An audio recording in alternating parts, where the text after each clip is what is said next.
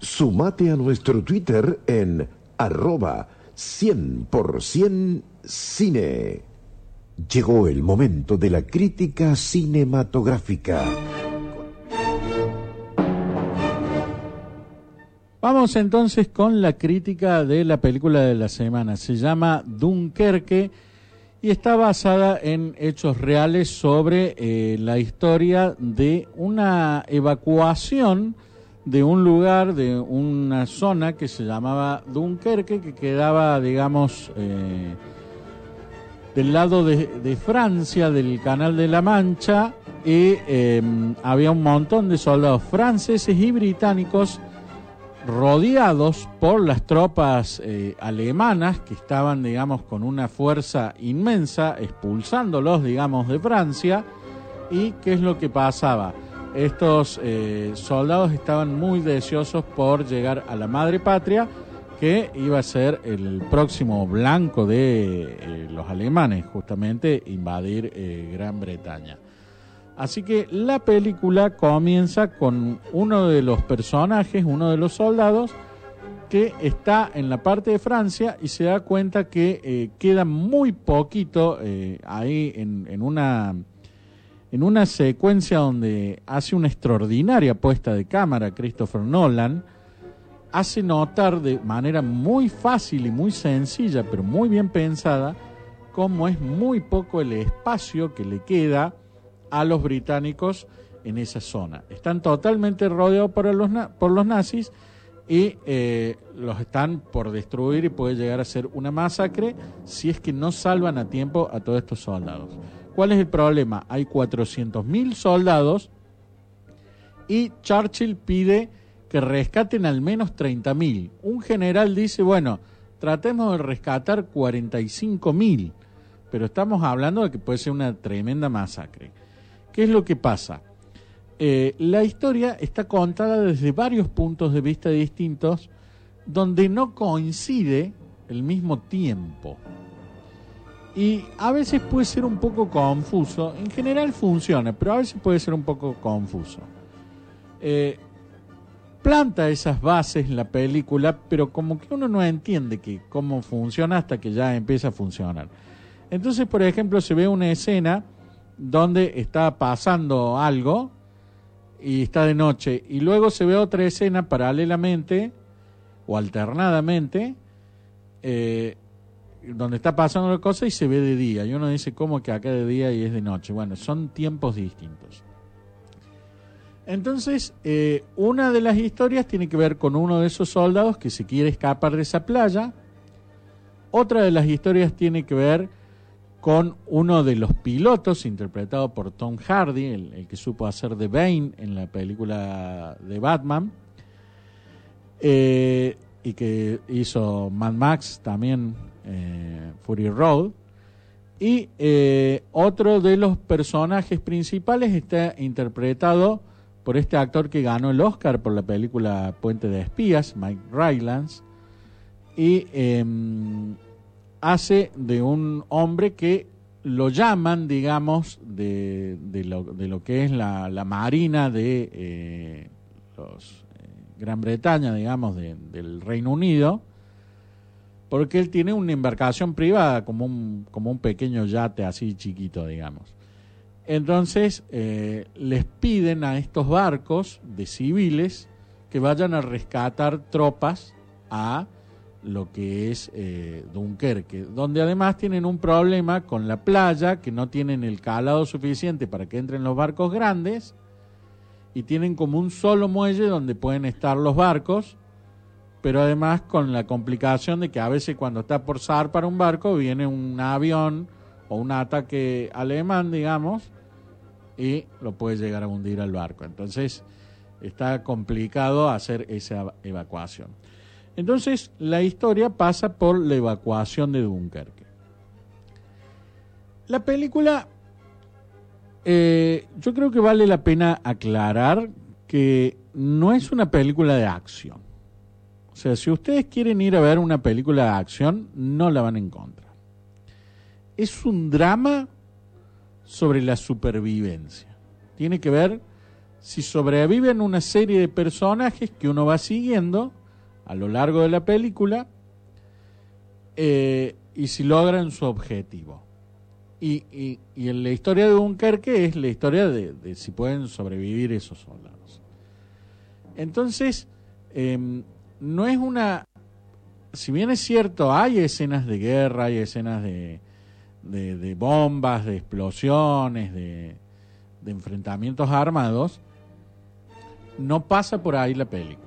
Si ustedes quieren ir a ver Rescatando al Soldado Ryan, están muertos.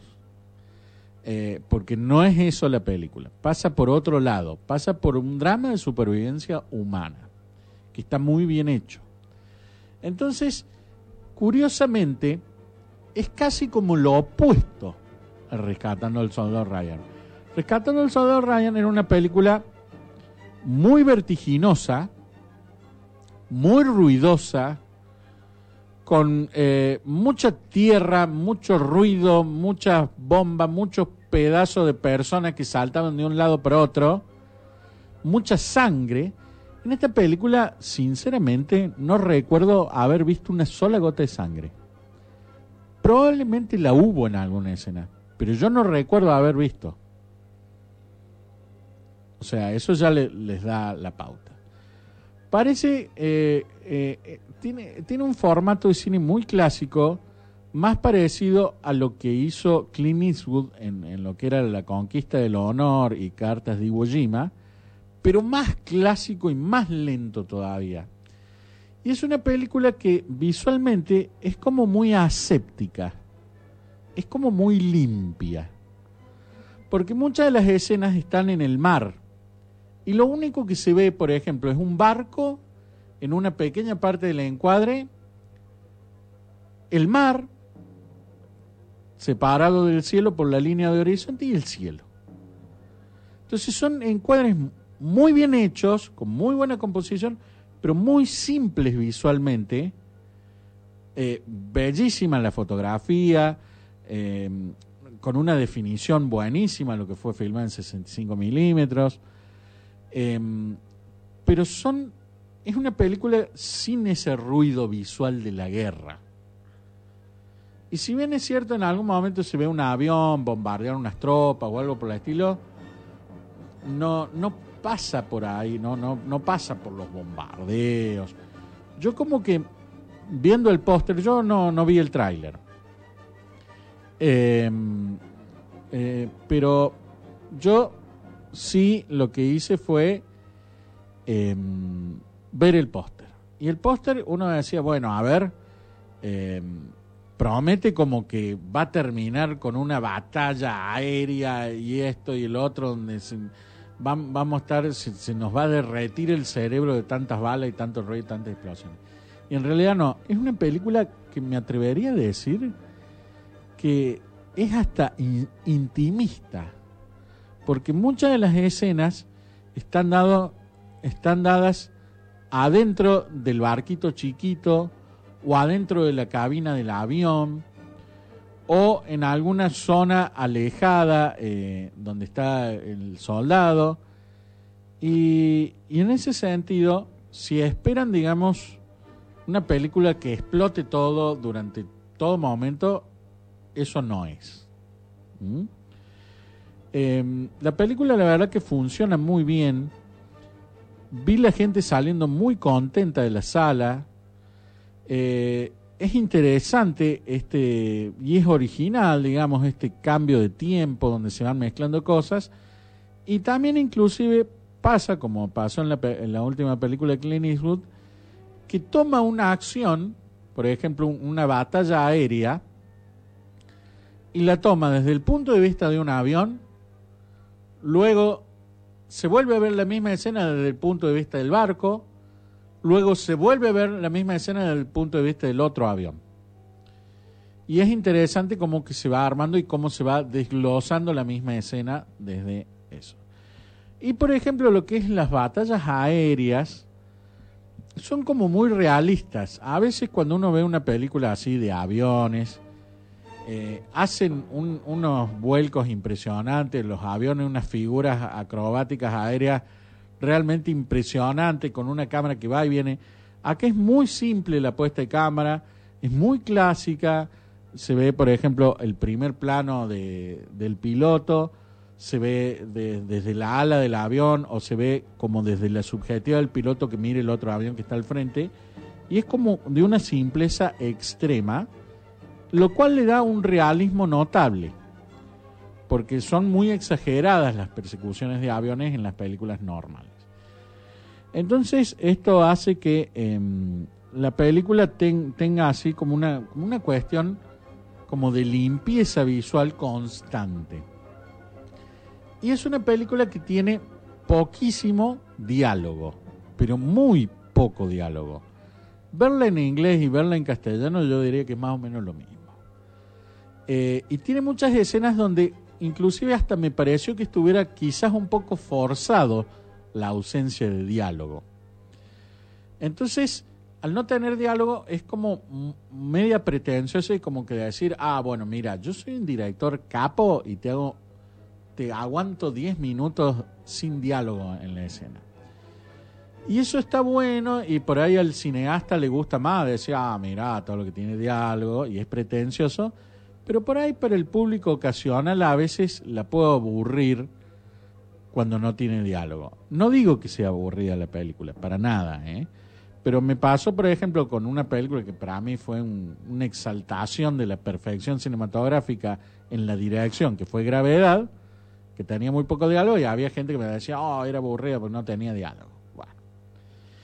Em, entonces, eh, Nolan es muy pretencioso en esta película. La película es muy superior a lo que fue Interstellar, que es su película más que tiene más problemas, diría yo. Y, y, logra como revertir esta tendencia porque venía muy bien Nolan y bajó el nivel en la última de Batman y en Interstellar es una película que tiene muchos problemas acá eh, está, está bien, está, está en forma Nolan y hace realmente un muy buen producto. Pero por ahí, si ustedes quieren ir a ver la nueva del Soldado Ryan, no la van a encontrar. Esa es la cuestión. Es una película, es un drama, es intimista, es más drama que de guerra eh, y es muy tranquila, lenta por algunos momentos, inclusive y hasta me da la impresión de que dura más de lo que realmente dura. Eh, aún así, a nivel cinematográfico, eh, realmente muy bien lograda y técnicamente, bueno, absolutamente impecable.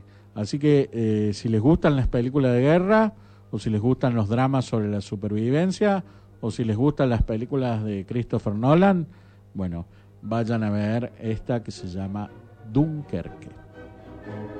Sumate a nuestro Facebook en facebook.com barra 100% cine.